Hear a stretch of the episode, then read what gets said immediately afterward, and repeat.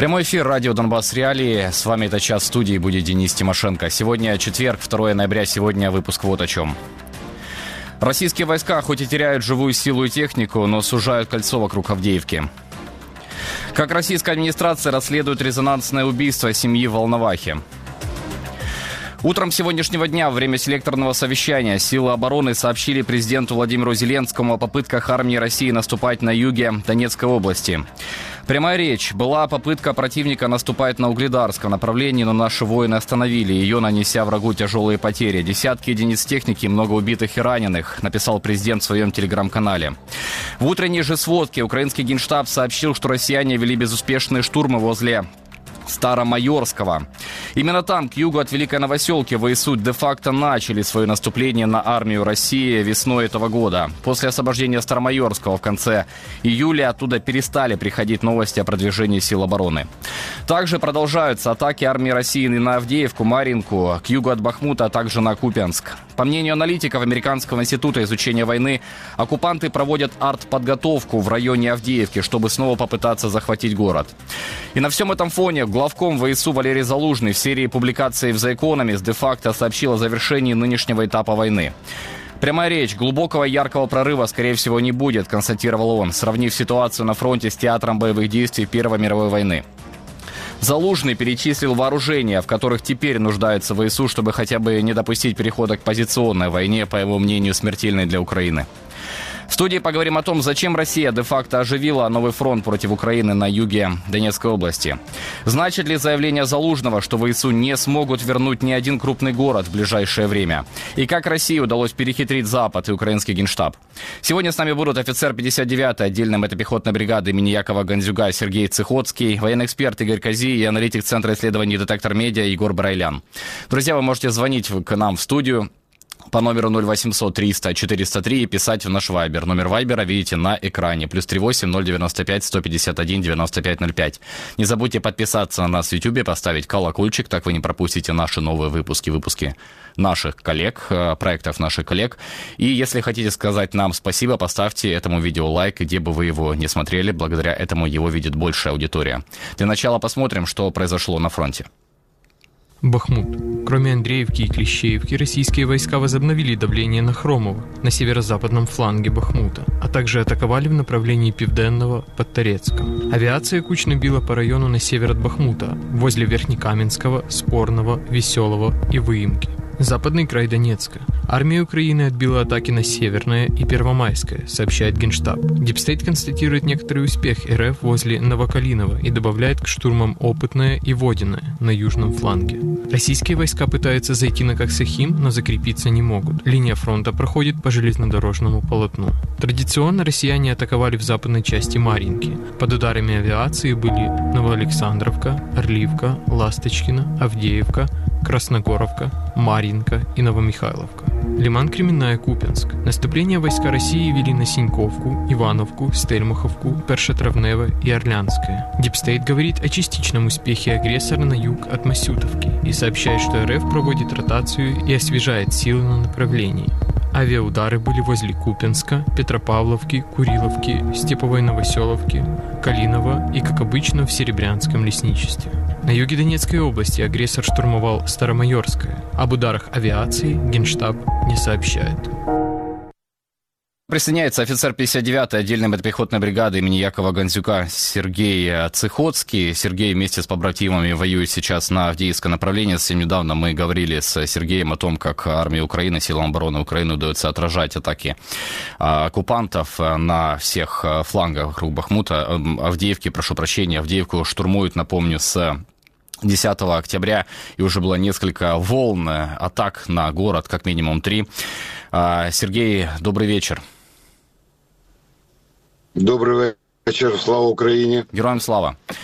Сергей, агрессору, я так понимаю, из сообщений проекта Deep State, очень медленно и с большими потерями, но все же удается откусывать метры вокруг Авдеевки. Расскажите, как ваш противник действует вот на южном фланге за время, вот, которое прошло с нашего разговора в середине октября до две недели назад фактически? Ну, я е, буду говорити за е, нашу ділянку фронту, нашої бригади.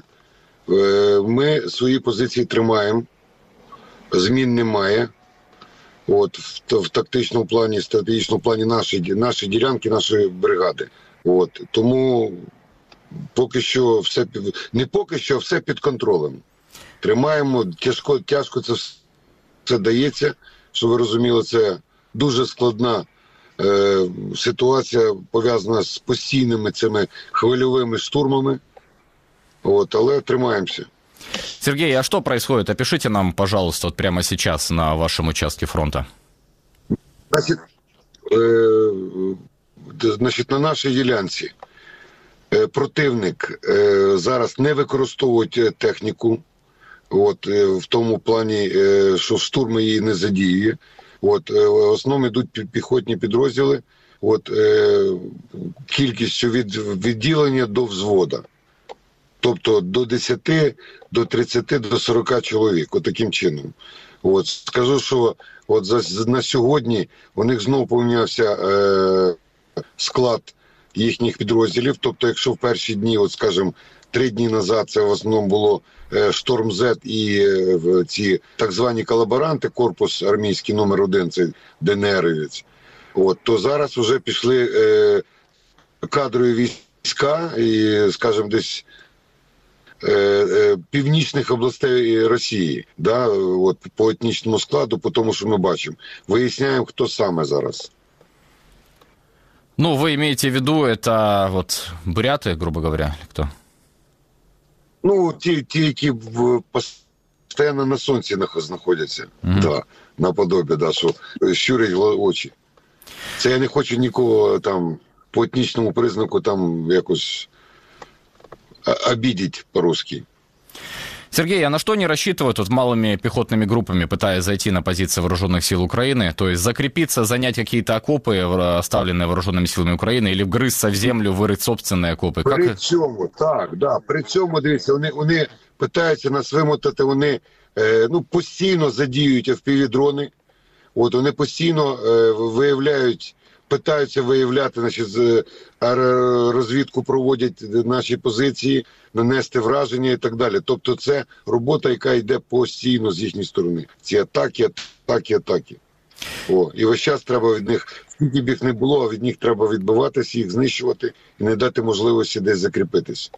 Американский институт изучения войны вот отметил, что сейчас оккупанты, ну, как вы уже сказали, да, не так активно бросают бронетехнику в атаку, это малые пехотные группы. Отметили там, что артподготовка ведется со стороны Российской Федерации, возможно, перед новыми штурмами. Видите усиление артиллерийских именно обстрелов на вашем участке? Э, я скажу так, що вони ніколи не припинялись. Угу. Ось що зараз, що перед цим, тобто перед 10 е, жовтня, артилерійські обстріли велись постійно. Да, може не з такою інтенсивністю, як це було на 22 22 році, там скажімо, от але е, артилерійські обстріли це ведуться регулярно. Тобто нема такого дня, що там, навіть якщо навіть не погода, вони всліпують, все одно обстрілюють по нашим позиціям. Ну і по населеним пунктам, які рядом. Главнокомандующий Валерий Залужный написал статью в The Economist, ну, там дал интервью, написал колонку. Там он ставит несколько акцентов. Один из главных, что Украина стоит перед э, угрозой перехода в позиционную войну со статичными и изнуряющими боями, ну, по примеру, боев во время Первой мировой войны. Ну, и говорит о том, что вот такая, такой сценарий очень невыгоден Украине, потому что э, Россия воспользуется вот этими окопными боями для того, чтобы нарастить свою военную мощь. Ну, и, соответственно, дальше это может угрожать э, непосредственно независимости Украины. Как военные, вы могли бы объяснить гражданским, чем опасен вот именно такой формат войны? И, ну вот, э, перешла ли война, с вашей точки зрения, действительно на такой этап позиционной э, войны, более-менее, да, не маневренной, а позиционной?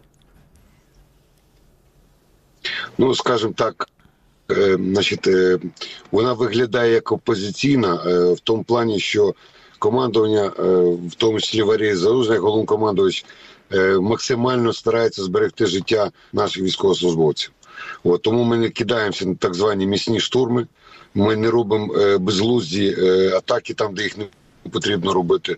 Але скажу, що скажу так, що особовий склад націлений на те, щоб все-таки максимально в коротші строки виконати завдання і очистити нашу землю від цього ворога. Для цього є опять же в доповіді там головнокомандувача є цілий спектр тих е, задач, які треба виконати. Ну саме головне, це я хочу звернутися до, е, до нашого. Сергій, давайте... до нашого е, народу. Да, е, хочу сказати, що треба максимально сконцентруватися на допомозі Збройним силам України. Максимально. Всі ми, всі, всі, хто що може, той повинен допомагати робити для того, щоб ця війна не затягнулася. А как вообще восприняли вот эту публикацию? Можете в двух словах? Я понимаю, вы военные, у вас своя работа, вам ее делать, но тем не менее. Е, я вважаю, що ну не вважаю, я вже це казав, і це не тільки моя думка, це думка е, всього практично особового складу. Що у нас дуже е, гідний е, головнокомандувач, дуже гідний. Ми йому всі довіряємо і е, з його думкою завжди рахуємося. Тобто, це дійсно оцінка. Я підтримую абсолютно повністю все, що він сказав. От і кажу, що якщо ми е, не дойде це до тих, хто зараз е, там витанцьовує на якихось там дискотеках, от е, і е, чи кладуть гроші, вибачте, ну це просто те, що є в інтернеті, в просторі і так далі, на якусь бруківку чи на стадіони, о, то це дійсно може перерости в це. Зараз треба максимально мобілізуватися, от і все зробити для того, щоб збройні сили України могли е, в коротші терміни виконати ті задачі, які перед нами стоять. Сергей, спасибо большое, что нашли время пообщаться с нами. Сергей Цехоцкий с нами был, офицер 59-й отдельной мотопехотной бригады имени Якова Гандзюка. Вместе с побратимами Сергей вот держит свой участок фронта вокруг Авдеевки. Там, ну вот по словам Сергея, сейчас продолжается артподготовка, даже артобстрелы. Вот э, говорит военный, что не прекращались эти обстрелы, ну и пытаются агрессор штурмовать малыми пехотными группами позиции вооруженных сил Украины. Итак, Американский институт изучения войны говорит о потере россиянами сотен солдат и больше ста единиц техники в боях за Авдеевку. Украинский генштаб о гибели нескольких тысяч оккупантов. Таким образом, битва за Авдеевку стала самой трудной и человекозатратной для России за всю войну. Моя коллега Евгения Китаева покажет, как сейчас украинские защитники держат фланги Авдеевки. Без пташки ми їх е, не виявимо задалеко, що людина в бінокль чи в прицел на автоматі не побачить. Де вони, да? Тобто в нас працює, що у нас є е, засоби крила, які можуть літати далі і дивитися далі. Тобто як це працює? Ми там знаходимо з одного засоба їх там на відстані ще там, до бойових порядків там, до 15 кілометрів. Е, далі перехвачує, там, якщо вони почали рух, вже, да, і крило далі там спостерігає, що там відбувається, чи йде накопичення нових е, сил чи ну, в общем, спостерігає за тою ділянкою, звідки може бути висування. А цю вже, коли вони в русі підлавлюють ті самі інші засоби. Тобто це все працює взаємодія і передається далі по ланкам. Вони хотіли відрізати автошляхи від Авдіївки. Вони мали вийти на кілометрів 7-8 до до автошляхів на Авдіївку. Взяти в, в оточення, е, ну, декілька бригад би оказалось в оточенні. Вони пробували заходити нам з флангу, вже більш в тил, щоб підрізати деякі позиції, які в нас там були розміщені, і вже як вести оборонну дію в кругову, тим самим перекривши нам там постачання. Це вони ціль собі таку ставили? Ну, це з першого дня їхнього штурму. Так. Якогось такого чудового в них плану не вийшло.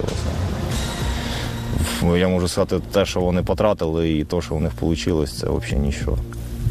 Вони великі втрати понесли? Дуже великі. Ні одного метра не приходив без постійного спостереження, що там відбувається. Е, чи там мишка прибіжить, чи котик прийде. Ми все це бачимо. І завдяки засобам, які в нас є, ми вже бачимо постійно їхній тил. Завдяки цим засобам не гинуть е, наші вояки. Піхота задоволена, горки не дуже.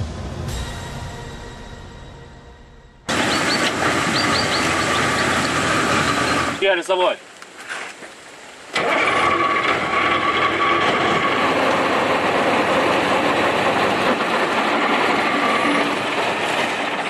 Інтенсивні бойові дії відбуваються на Авдіївському напрямку.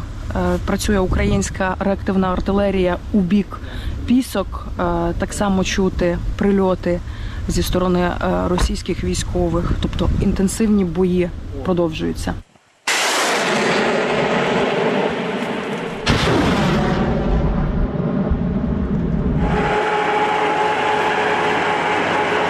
Дуже швидко можливо систему засікти чи що? Да.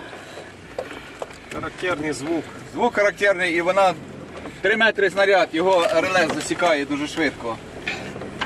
Буваюча поверхня велика. Да. Тобто, аби себе уберегти, ви мусите після кожного пострілу Міняти точку, Міняти да. точку. Так, так.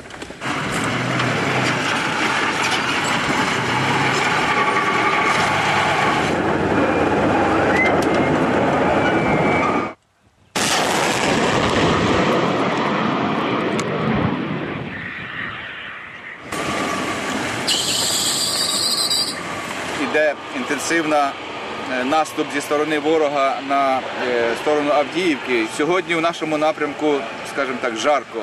Жарко, якщо жарко артилеристам, то ви уявіть, як там бідним нашим піхотинцям. В зв'язку з інтенсивністю у нас в основному ми зараз працюємо знищення батарей противника або засобів артилерійського якогось на нас впливу. Ми беремо на нашу дальність 20 кілометрів, і от е, якраз на цій дальності знаходяться засоби артилерії ворога. І ми стараємося е, їх е, знешкодити, щоб нашим не надавали шкоди.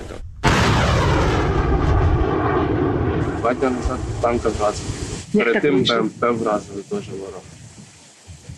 Це саме от під час цього наступу. Да. Це в них третя хвиля вже була, то як в другу хвилю ми їм БМП вразили, а на третю хвилю ми їм танк вразили. Ну радіємо, ну, що ми що зробити. Якщо вразили, то значить не просто так ми тут є. Ні, шостої. З п'ятої не достанемо. На ВП-6. Снаряди з'явились у них в великій кількості, і ми відбиваємося. Поки що ми в обороні. Ну, скільки прилітало раніше і скільки прилітає зараз в день в середньому, то десь не менше, ніж 10 разів збільшилась кількість їхніх обстрілів. Ні, якась. Зараз касета. І не одна Зараз буде сипати касета. Дивіться в небо, чи нема білих ліній. таке. Ураган. Фізично трохи складніше, а так е, морально все те ж саме. Ну, ми вже звикли. Якби. Просто що ну, більше, більше роботи в день, скажімо так, стало. В кілька разів. Всі працюють на досягнення спільної мети. І нарізна артилерія, і реактивна, і міномети, і всі працюють на спільну мету. А все, що стріляє, все, все стріляє. Тому що ну, іначе ми їх не стримуємо.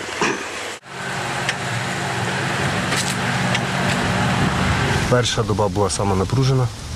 Це було для медиків неочікувано.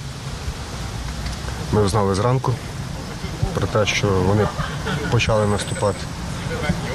А перших дві доби були складних, потім пішло на спад. Нас медики навіть полоненого взяли. Поїхали за пораненими і взяли бійця підрозділу шторм. А як це сталося? Це сталося, там відбулася ротація. Цих бійці цих трьох батальйонів кацапських, е, не знали місцевості. Один вийшов на медиків і почав запитувати дорогу. Ну, один з медиків був стрілець санітар озброєний, перезарядився швиденько, взяв на мушку. І все роззброїли, скрутили, привезли.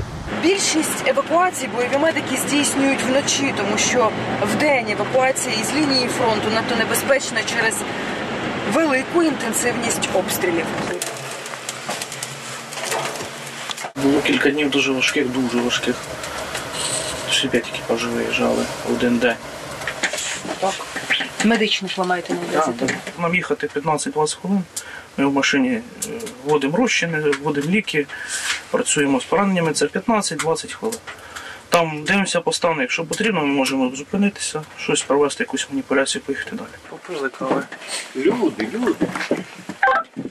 На зв'язку. Дивись, е, через 30 коротких буде поранений в голову. Плюс. У нас поміг багато у нас створюється. Без питань. Найпоширеніші з таких серйозних поранень це ампутації. Враховуючи надання домедичної допомоги на полі бою, тобто якщо люди є навчені, які вміють накласти турнікет, провести його конверсію, провести перев'язку, то ні, це не найскладніші поранення, тому що їм достатньо гарна домедич, домедична допомога.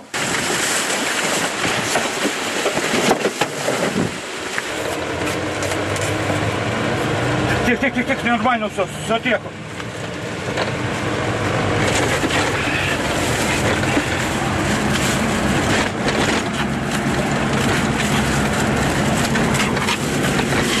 Тихо, тихо, тихо, тихо, не, не, не рви, тримай. Все нормально, ми їдемо на лікарню. Свої, все тихо. Війна це життя і смерть. Тут е, найяскравіше відчуваєш життя і найчастіше бачиш смерть. Кава зранку дуже смачна, повітря дуже чисте, не дивлячись на те, що воно не чисте. Чорний хліб смачний. Хто тут не побував, то не цінує життя. Якось так.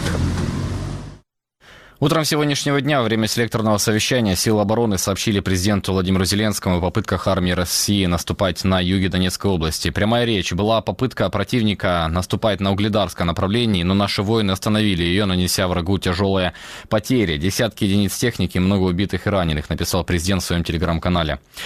В утренней же сводке украинский генштаб сообщил, что россияне вели безуспешные штурмы возле Старомайорского. Именно там, к югу от Великой Новоселки, ВСУ де-факто начали свое наступление на армию России весной этого года.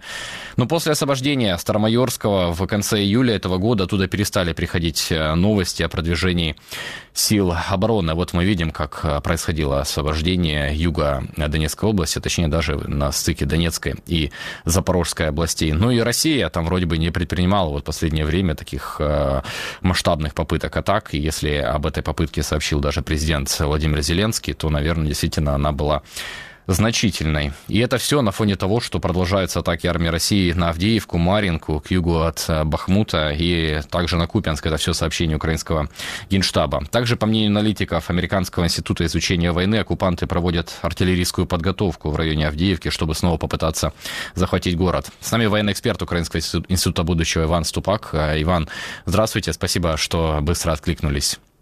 Да, здравствуйте, здравствуйте, студия, спасибо, что пригласили.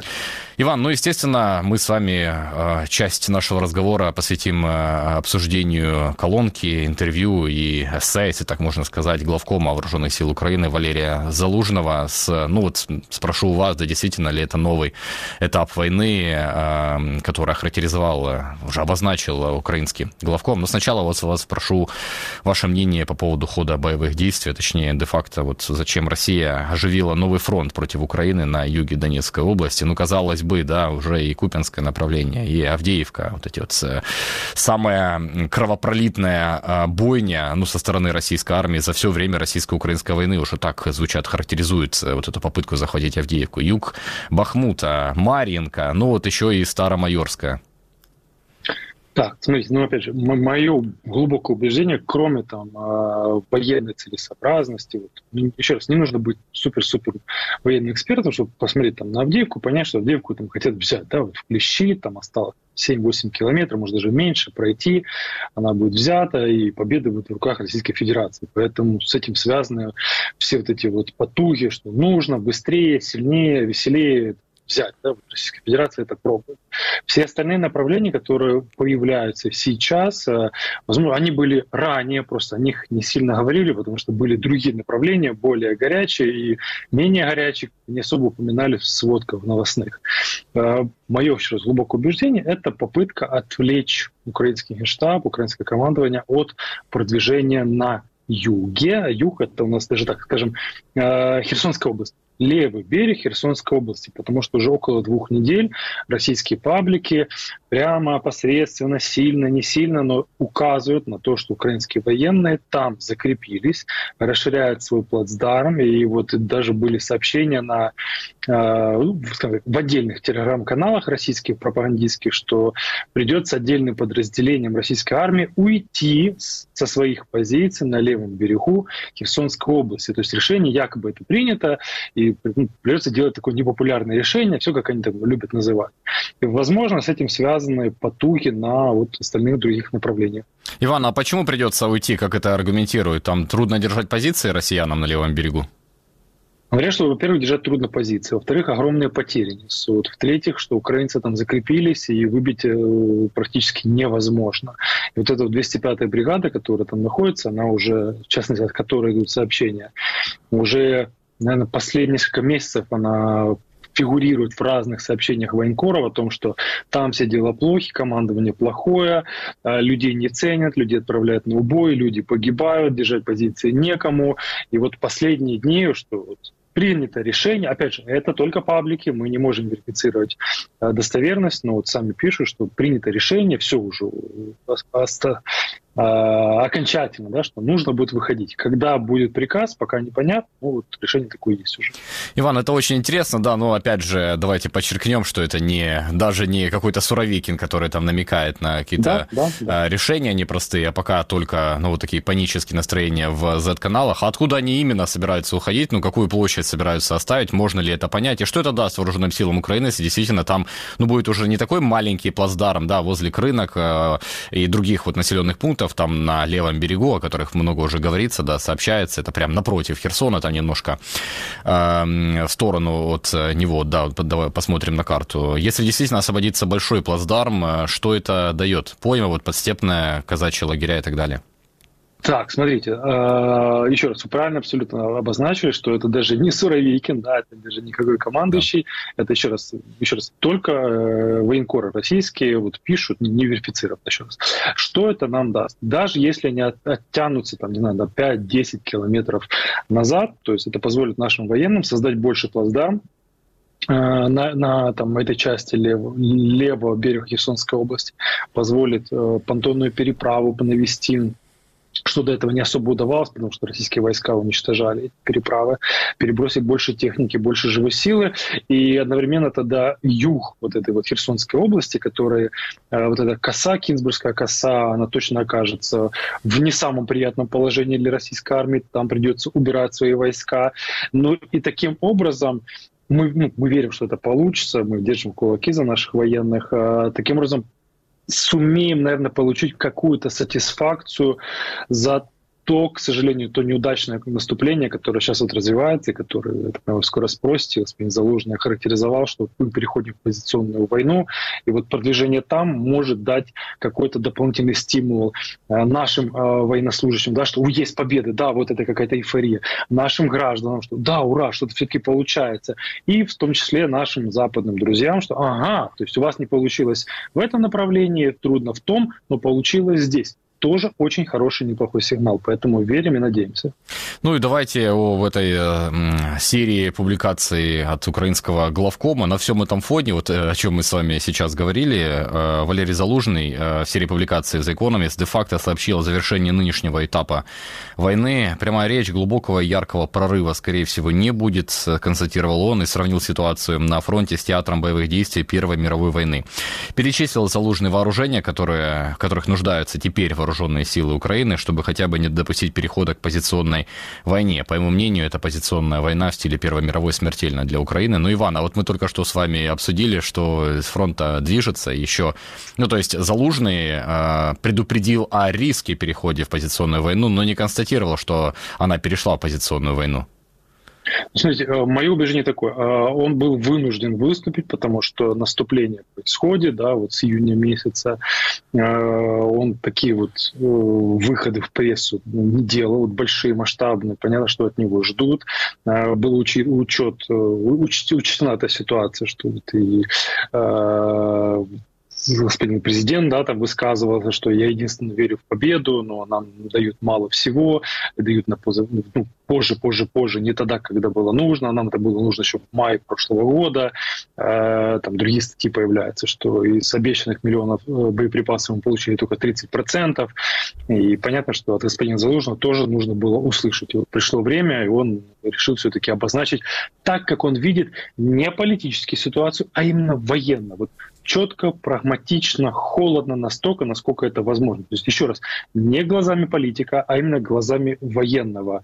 И я понимаю, что это не только его мнение, это мнение тех людей, с которыми он работает 24 на 7, каждый день общается, и вот они пришли к такому общему заключению, что без авиации, без радиоэлектронной борьбы, да, без там, а, минометных, э, без боеприпасов э, нам ну, не продвинуться дальше. Сейчас устанавливается такой технологический паритет между Украиной и Российской Федерацией реакции. Россияне точно так же учатся, они подсматривают у нас, они масштабируют какое-то производство, да, в ущерб своему народу, своей экономике, своим медицине, всему, науке, но все бросает на войну. И он ну, вот вынужден признать, что действительно мы подходим к вам, к такому моменту, как позиционная война. Понятно, что может произойти там в ближайшее время такой вот черный лебедь, да, там появиться, и украинские войска смогут прорвать оборону, например. Херсонская область, отодвинуть россиян на 50-60 километров, это даст новый толчок, новый импульс этой войне, этому продвижению, новая вера а, в украинское командование. Но он правильно сделал, что обозначил. То есть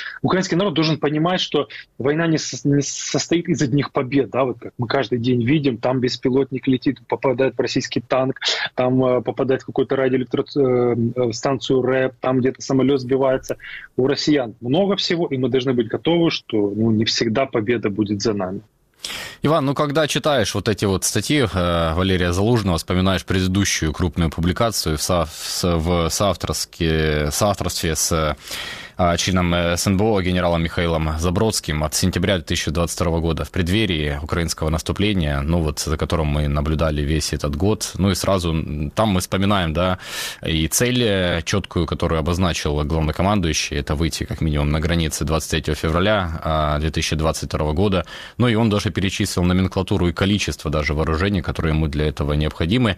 А, сейчас э, такой конкретики, да, по количеству вооружений нет. Ну и вот в интервью он даже говорит, что там чуть ли не нужно изобрести новый порох, да, какая-то нужен технологический прорыв, чтобы обеспечить действительно преимущество вооруженных сил Украины над Россией на поле боя. Тут напрашивается вопрос, да, ну тогда вот у Залужного было четкое видение ситуации, средств и целей своих. Сейчас э, определенная размытость, да, ситуации. Кто виноват в том, что не получилось э, тогда? Насколько сам главком, да, недооценил силу российской армии? Или тут э, гораздо больше факторов? Тут и скорость скорость поставок э, со стороны э, Запада, да, вооружений, и поведение армии России непредсказуемое, да, возможно, и э, ну, недооценили, возможно, оккупантов в Украине.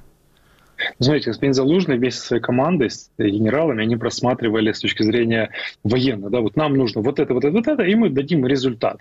Только они же говорили о том, что сейчас нужно, вот при наличии сейчас мы сделаем такой результат.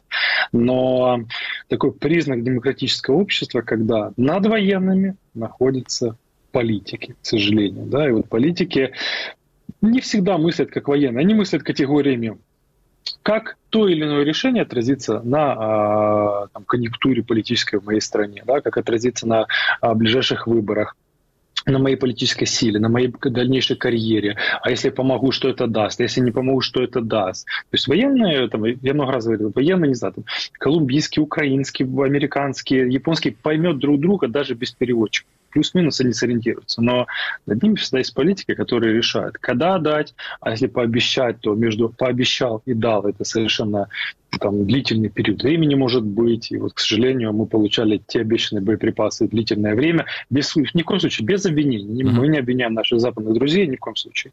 Но получали по разным обстоятельствам. Позже у россиян появилась возможность забетонироваться, заминироваться очень активно. И вот те расчеты математические, которые были у наших военных вместе с нашими там, западными друзьями, с военными западными, к сожалению, они не оправдались. То есть интенсивность минирования, интенсивность живой силы, которая там находилась, российской Зеленский э, превзошла все ожидания. И вот самое главное, что господин Залужный апеллирует, 150 тысяч убитых российских военных никоим образом вообще от слова совсем ультимативно не сказалось на решительности, решимости российского командования военного продолжать боевые действия. Тут Залужный, кстати, даже сказал, да, что он ошибся, что он рассчитывал на то, что это будет таким переломом в войне, да, что опомнится российское общество и начнет давить на Путина, но не тут-то было. И тут он четко признал, да, свои просчеты. Да, казалось бы, да, 150 тысяч человек, но это просто половина того, что Российская Федерация а, мобилизовала в октябре прошлого года, да, из 300 тысяч, половина.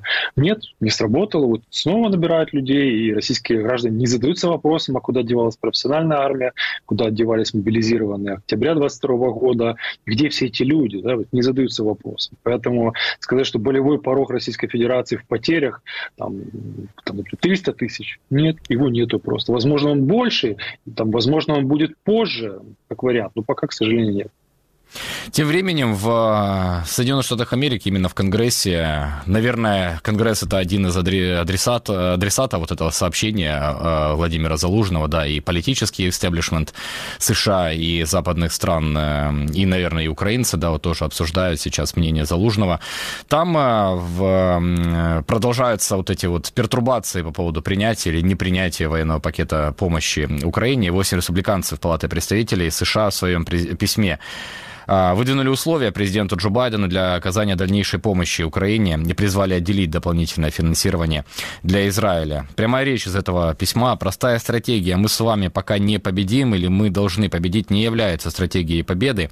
Как Украина побеждает и сколько времени это займет, эти оценки не должны быть точными, но мы должны понимать конечную цель и критерии выхода. Ну вот сказали они, что не выделят ни одного доллара э, в ВСУ, пока не будут выполнены выполнены определенные условия, ну и там вот в целом эти условия, да, чтобы четко понимать, эм, согласуются ли между США и Украиной цели миссии по Крыму, считают ли США реалистичным желание Украины вернуть э, Крым э, и так далее и тому подобное. Просят, в общем, конкретики от э, администрации президента Байдена касательно помощи Украине. Это хорошо или плохо, Иван? Потому что действительно очень много говорится о том, что ну непонятно, от чего США, собственно говоря, добиваются.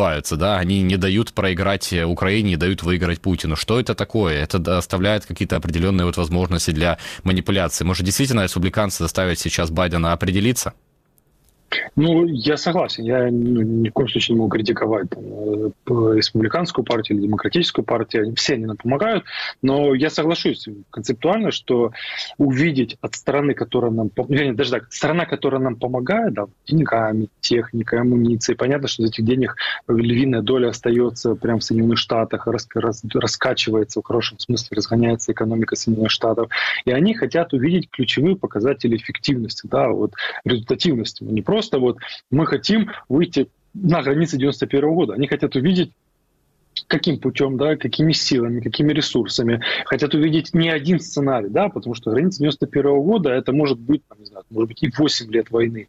Они хотят увидеть там, вот у нас в идеале вот такая цель, нейтральная цель это выйти на границы вот, 24 февраля, ну, как нейтраль, нейтральная такая, э, ну да, нейтральная цель. И негативная, э, негативный результат, возможно, это выйти, например, э, только к Крыму, да, Мариу, Мелитополь, да, Токмак вернуть, дойти до Артемовской, остановиться. То есть нужно расписать разные варианты, чтобы потом можно было с нашими западными друзьями садиться и рассматривать, что, смотрите, вот у нас есть такое, давайте вместе с вами согласовывать, на что вы готовы, да, вот давайте начнем, например, с маленькой цели нам нужно вот столько-столько техники и амуниции, чтобы выйти до Армянска, до Крыма. Все, да. После этого мы дойдем, мы там, выдохнем немножечко, снова садимся с вами за стол, общаемся. Ребят, следующая раз цель у нас выйти на э, границы 24 февраля 2022 года. Нам для этого нужно. И вот побежали, да, там, там 100 самолетов, 1000 там, э, танков, еще чего-то. Вот я думаю, вот это они хотят увидеть. Ну, то есть такое цивилизованное общение, да, между партнерами, чтобы не было секретов, каких-то недомолвок, чтобы были четкие цели, а, четкие сроки, ну и четкие средства, да, с помощью которых достигать вот эти вот целей.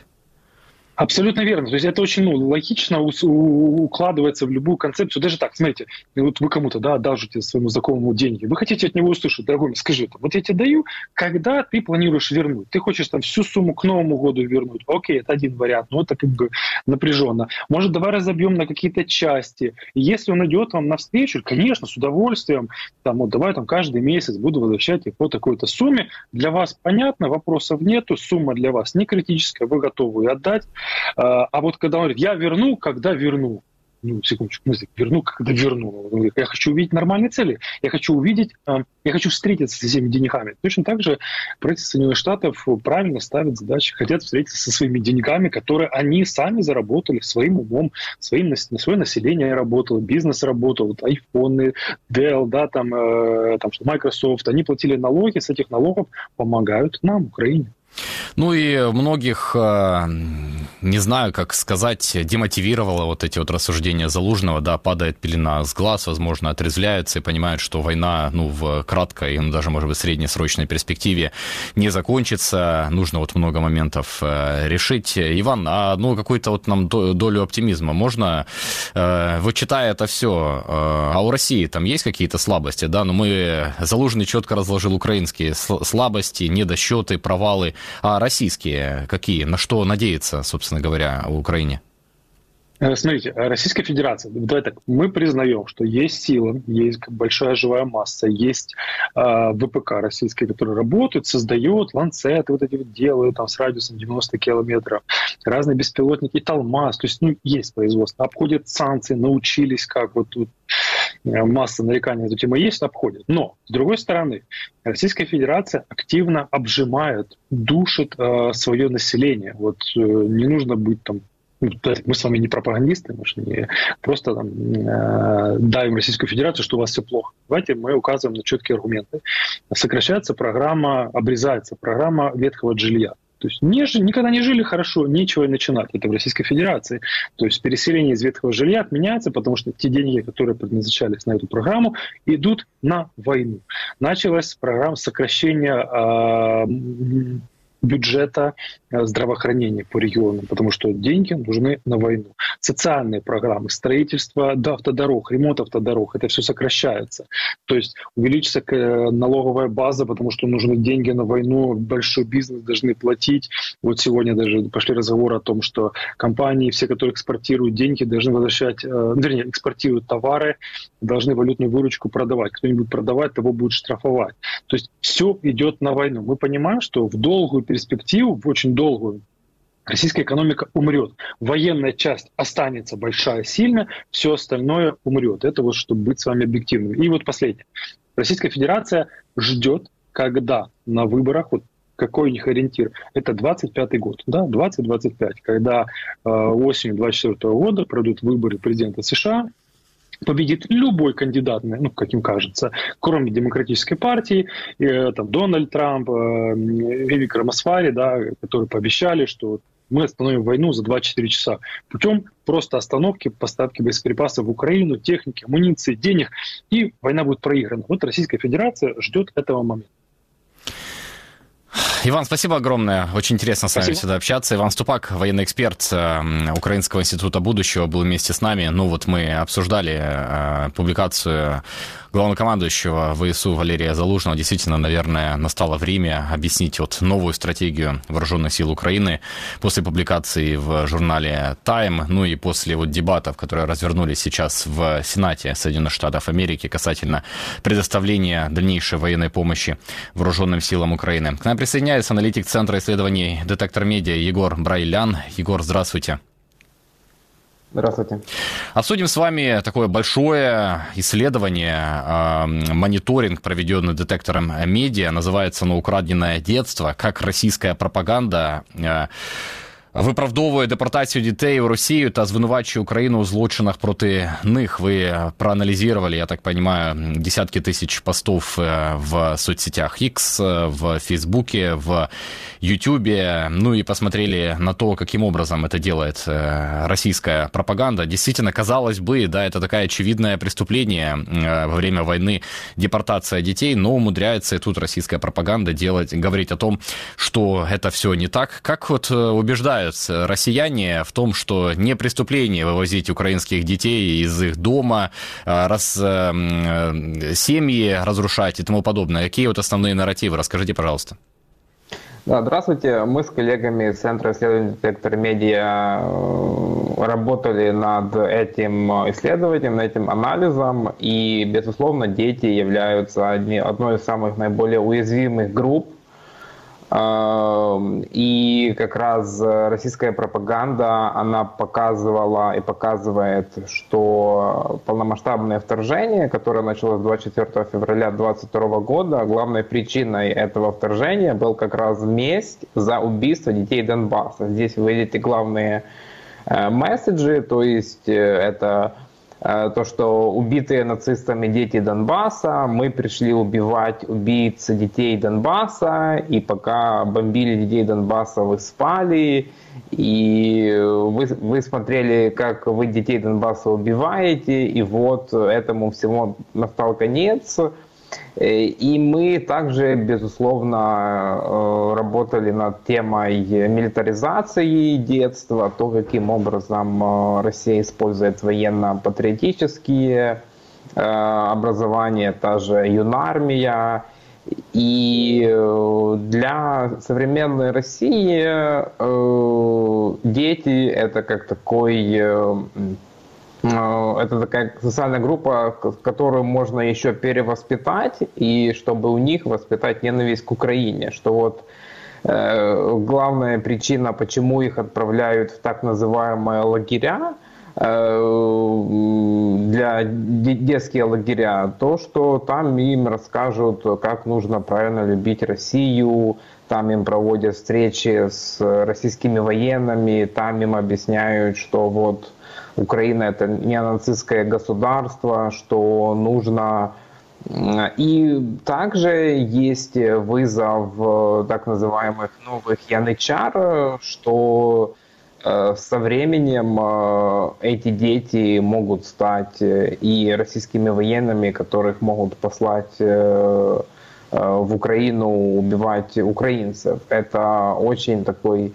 это очень серьезный вызов, и, безусловно, мы все прекрасно помним, э, что в современной России как раз эти все парамилитарные, юношеские э, э,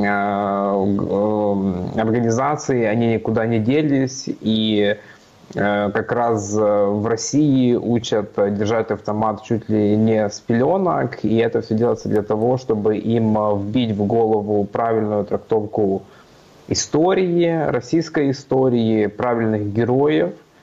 И потом, э, и, кстати, также мы увидели такой контраст, э, что российская пропаганда э, обвиняет как раз Украину в том, что это в Украине готовят с детства русофобии и ничего хорошего в украинской системе образования нету. И также там вспоминается и Азов, и неонацисты, то есть э, это очень э, важные тенденции, которые мы отметили. Э, безусловно, очень сложно сказать общую цифру, сколько сейчас находится украинских детей в России – но это проблема, которая поднимается и на международном уровне, и как раз если Украина, мы хотим э, довести на международном уровне, что Россия является нацистским государством, которое проявляет ненависть э, к отдельным э, социальным группам, к отдельным а, да, и вот Мария Львова Белова, к примеру, она сама... Омбудсмен, да, российский, который да, вместе с Путиным под э, ордером на арест Международного уголовного суда. Да, и она сама установила ребенка с оккупированного Мариуполя, и, безусловно, Марию Львову Белову также э, прославляют в российской пропаганде. Они говорят, что вот, она думает о детях, а Украина не думает – и это как раз показатель того, дети, это показатель того, как в России э, с, чуть ли не с рождения им вбивают в голову эту пропаганду, что Э, люди в России, они ничего другого не видят, кроме того, что им показывают по телевизору или то, что они читают в соцсетях. Егор, ну это достаточно такой сильный эмоциональный аргумент, да, вот Украина якобы убивала э, детей Донбасса, как они э, говорят, и поэтому вот Россия была вынуждена вмешаться и начать большую войну. Насколько это, ну, отвечает действительности, действительно, э, вы там тоже приводите определенные э, цифры касательно этого, э, насколько это оправдано? Аргумент? Э, это не оправданный ничем аргумент, и э, Украина со своей стороны делала все э, для того, чтобы была деэскалация конфликта до полномасштабного вторжения, но Россия приняла решение начать полномасштабную войну против Украины в феврале прошлого года, и этот аргумент он никак не связан с логикой. Каким образом что вот украинские военные уничтожали детей Донбасса, именно поэтому мы придем освобождать русскоязычных граждан. Но это ни в какие ворота не лезет. И, в принципе, я думаю, что такие исследования, они очень важны для коммуникации с иностранными партнерами, чтобы объяснять, что депортация детей – это очень серьезная проблема, это очень серьезный вызов, и нужно работать над дальнейшими санкциями против э, и Минобороны Российской Федерации, и Росгвардии, и э, не нужно забывать, что на временно оккупированных территориях Украины усиливается Э, образование в предметами на э, любовь к отечеству, то есть какие-то такие парамилитарные э, образования парамилитарные. Именно поэтому в этом замешаны именно обороны Российской Федерации, и Росгвардия, и даже Следственный комитет, что они создают они создают новые кадетские корпуса, чтобы набирать туда исключительно украинских детей. Также не следует забывать о роли Белоруссии, что представитель Красного Креста Белоруссии э, посещал э, депортированных украинских детей. И это также очень серьезная проблема, и эти все люди не должны понести наказание э, на международном уровне, потому что как э, вообще представитель международной организации, которая была создана, чтобы э, чтобы способствовать гуманитарному разрешению конфликтов, они посещают депортированных детей. Это вообще уму непостижимо. И да, и здесь мы видим также э, влияние Русской Православной Церкви, которая активно участвует в работе и лагерей в оккупированном Крыму в том числе. И это мы также видим и на территории оккупированных и Донецкой, и Луганской области, что люди там могут э, сидеть э, на оккупированных территориях Донбасса без света, без отопления, но в то же самое время вот именно Украина якобы виновата в том, что бомбила Донбасс все эти 8 лет, и потом россияне пришли освобождать его от укронацистов. И погибло еще гораздо больше детей, чем за все время, вот эти вот 9 лет фактически а, такой, э, ну, гибридной войны на Донбассе. Вот вы даже приводите э, данные, что в результате полномасштабной агрессии 24 февраля погибло, по данным Донецкой и Луганской областной прокуратур, 232 ребенка, 337 были ранены. Ну, а мониторинговая миссия ООН по правам человека посчитала, что с 14 по 21 годы на востоке Украины погибли 152 ребенка и 146 э, детей были ранены. Ну, вот хотя бы, да, цена такая логическая, цифры говорят сами за себя. Егор, спасибо огромное вам. Егор Брайлян был вместе с нами. А, один из авторов исследования «Детектор медиа» о том, как российская пропаганда целенаправленно и массово оправдывает депортацию украинских детей на территорию Российской Федерации. Вот ссылку на вот это исследование можете найти в описании к этому видео. К нашему разговору присоединяется моя коллега Дарья Куриная. Поговорим об оккупации. Даш, привет. Добрый вечер. Там э, на захваченных частях Донецкой и Луганской областей Россия начала взимать с людей плату за коммунальные услуги, которые не представляет. Э, э, но перед, перед тем, как перейти к вот этой вот теме, не могу не спросить тебя о том, что нового стало известно в деле резонансного убийства семьи Волновахи. Мы с тобой об этом говорили во вторник. Волновахи расстреляли, напомню, семью из девяти человек. В убийстве подозревают российских военных. Появились новые подробности. Расскажи, какие? Да, а, там уже задержали двух человек, которых подозревают в убийстве семьи, и якобы они уже признали свою вину. Это 21-летний Антон а, Сопов и 28-летний а, Станислав Рау из 80-й бригады управления, которая базировалась в Уссурийске Приморского края. А, вот. И даже наши коллеги из Сибириали смогли пообщаться с родственниками Станислава Рау, которые ну, сказали, что они довольно-таки в шоке от того, что произошло, потому что а, по их версии должны были, они очень переживали за своего родственника и подозревали, что, ну, скорее всего, что его убьют, а то, что от его рук могут пострадать э, э, мирные жители, тем более дети, там как бы все, все пребывают в шоке. А, в большем шоке еще пребывает местное население, которое, потому что там э, появилась новая версия, что якобы эти военные собирались убить только мужское население, которое собралось в доме из-за какого-то бытового конфликта. Э, и не должны были никого трогать, но для того, чтобы не осталось свидетелей, поэтому была убита вся семья. Напомню, что там был э, застрелен четырехлетний ребенок и, в частности, э, младенец, который находился в доме. Ну и давай перейдем к основной теме. Ты э, говоришь, что в ряде оккупированных городов Донецкой области вернули плату за холодное водоснабжение, а его, как известно, просто нет. Э, расскажи, почему вернули, объясняют ли? А, да, э, вчера появился документ о том, что в ряде городов так называемой Донецкой Народной Республики взимается плата за холодное водоснабжение. А, на секундочку, э, постановление об этом должно, снимается плата с 14 сентября. Однако сообщили об этом людям только 1 ноября, из-за чего как бы люди немножечко в шоке. А, вот. И дело в том, что есть что-то, такое, такое была сноска, что это за наличие питьевой воды, что его вызвало какой-то горький смех у жителей этих городов, потому что, как известно, а, вода там далеко не питьевая, ее даже техническое сложно назвать, и она используется исключительно для бытовых нужд, а питьевую э, воду люди вынуждены покупать либо бутилированную, либо, либо же из скважин брать. Так а почему вернули вот эту вот плату? Как аргументируют это? А, аргументов никаких нет, сказали лишь только, что вот а, подавайте теперь показания счетчиков до 25 числа и каким образом можно оплатить. Э, люди, которые уже смогли обратиться в водоканалы, им тоже ну, ничего не объяснили, сказали, ну вот теперь такое решение, теперь будете платить по новым тарифам, и как бы сказали, что теперь за водоснабжение люди будут платить по 30 рублей за кубометр, и за водоотведение там что-то порядка 14 рублей, точнее 13 рублей 93 копейки, если я не ошибаюсь.